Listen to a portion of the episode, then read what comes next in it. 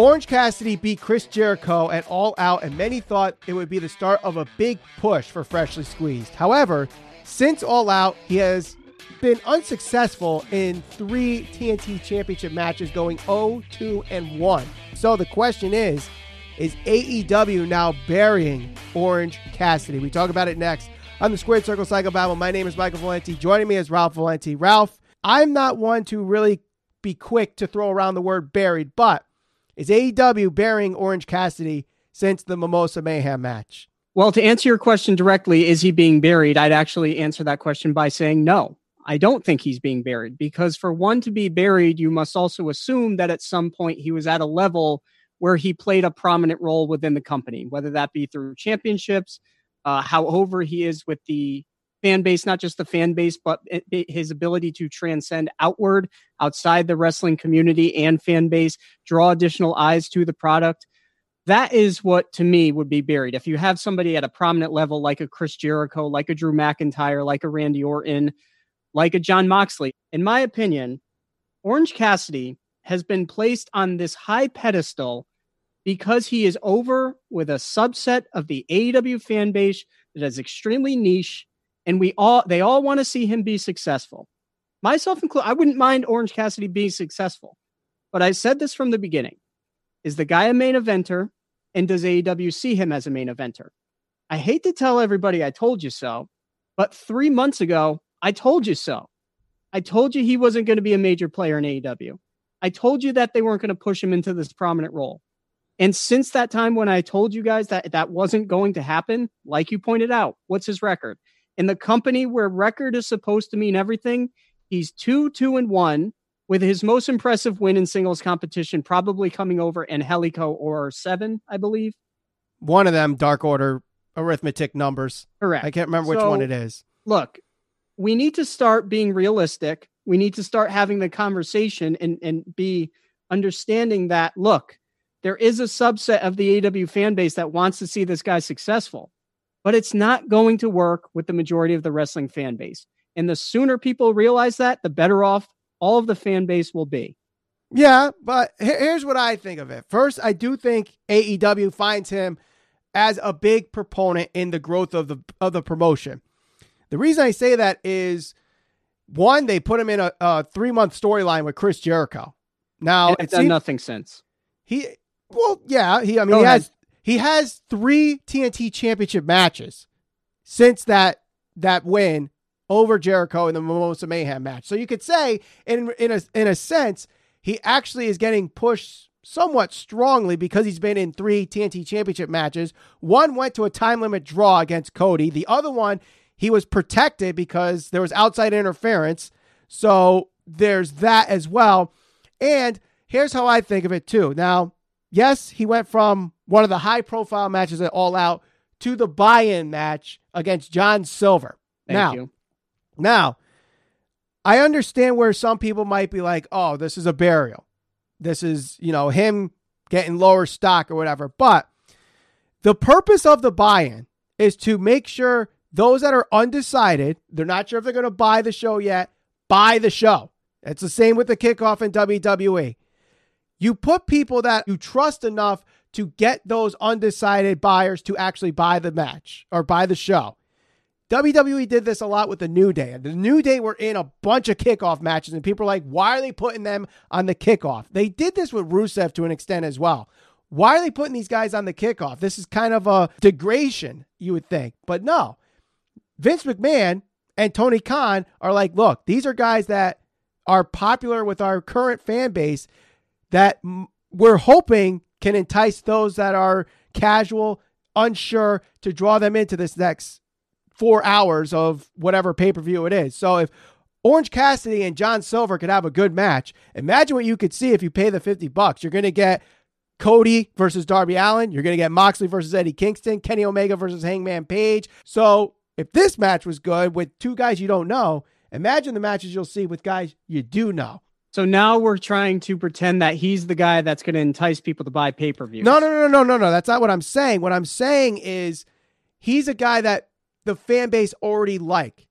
But yes. to those that are a little unsure, if he has a good match with John Silver, two unknowns, and you see the card of those that you do know, it's going to help buy for those unsure buyers. Yeah, he's going to encourage people to buy the pay per view. Yes. I understand that. Okay. So this is my main thing.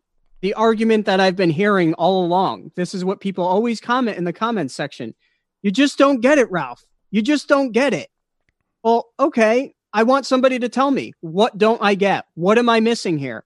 If if AEW, the company that he's working for, has him go and defeat Chris Jericho not once but twice, would you not assume that would traject him onto a better path to a main event level? I asked you the day after he won that match, do you see him going and beating a Jon Moxley, a Brodie Lee, a Cody? Can you realistically see him winning any of those matches? You told me the day after he won, he beat Chris Jericho in that Mimosa match. You said no. I still don't see him at that level. And that's not because I dislike him as a professional wrestler. I've been on record many times here saying I think he is a good wrestler. I'll say it again. I think he is a good wrestler. But I think his character is so divisive that one, it it drives off any of the fans that want to see a legitimate, real staged competition between two wrestlers with his play kicking and all of that other silly silliness that comes with him. They tried, or they at least made it seem like they were going to put him on a more serious path, cutting different promos, having him be a little more aggressive. And then they just revert back to the play kicking when the match with Cody. And then I guess this previous match, he wanted to take it a little more seriously. So you didn't get as much of that. But I want people to tell me, you know, just going in the comment section or telling me you don't get it, that's not a good enough approach anymore. That doesn't justify his record. That doesn't justify why he's on the buy in against a guy, Silver, who is only over because of his skits on BTE and not so much what he does on Dynamite. Again, another guy who's over specifically with a subset of the fan base. Most of the, the people, the casual fans who tune into Dynamite on a weekly basis, they probably don't know about what Silver does on on BTE. I know about it, you know about it, but you probably have to be a much more hardcore fan to know about his skits on that. So now, right. after having won those matches, he's now on the buy-in. You're trying to justify it. That's fine. You're entitled to your opinion. But I want people to legitimately tell me. So tell me, what what am I missing? What am I overlooking? What is it that I don't get about him that supposedly some other guy just supposedly understands that I just can't see. Do you I, know it? Do you know the answer to it? I think I do. I'm going to try to explain it the best I can, and okay. maybe someone I'll in the comment and listen. Go ahead. Someone in the comment section might be able to explain this better than me. But I think what the problem is, you're trying to compare Orange Cassidy to like Hulk Hogan, Stone Cold Steve Austin, The Rock, like mega, mega, mega draws, like the let me, best. Let me Go stop ahead. you right there, really quick. Am I comparing him to that level, or are there people that want to pretend that he's already at that level? It's a little bit of both. It's a little bit of both. Now, some people feel like he could be the next megastar, or he has captivated this audience, and the numbers show that you know he could sell merchandise, he can draw in viewers. He's a draw, depending on your definition of draw. Now, if you're the person that calls a draw, the person on the marquee is the only person that can draw, and everyone on the undercard is nothing I get your point. But in today's society, in today's wrestling world, there's no marquee. The brand is the marquee. WWE is the marquee. AEW is the marquee. So really, the way to to gauge whether or not someone is a draw is merchandise sale, is ratings and their their specific minute to minute or quarterly ratings. And Orange Cassidy has, to an extent, Check those boxes. Is he Austin? Is he Hogan? Is he The Rock? Absolutely not. Is he Jericho? Is he MJF? Is he Moxley? No, but I think he's at that that second tier where he he could be put in upper mid card situations and he has succeeded with those storylines with Jericho and those matches with Cody. I personally was not a fan of either one, but it's not his fault. He did the best he could with those matches.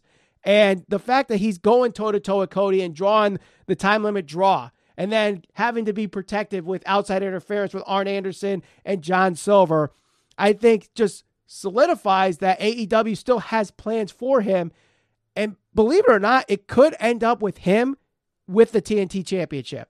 Oh, God. Okay.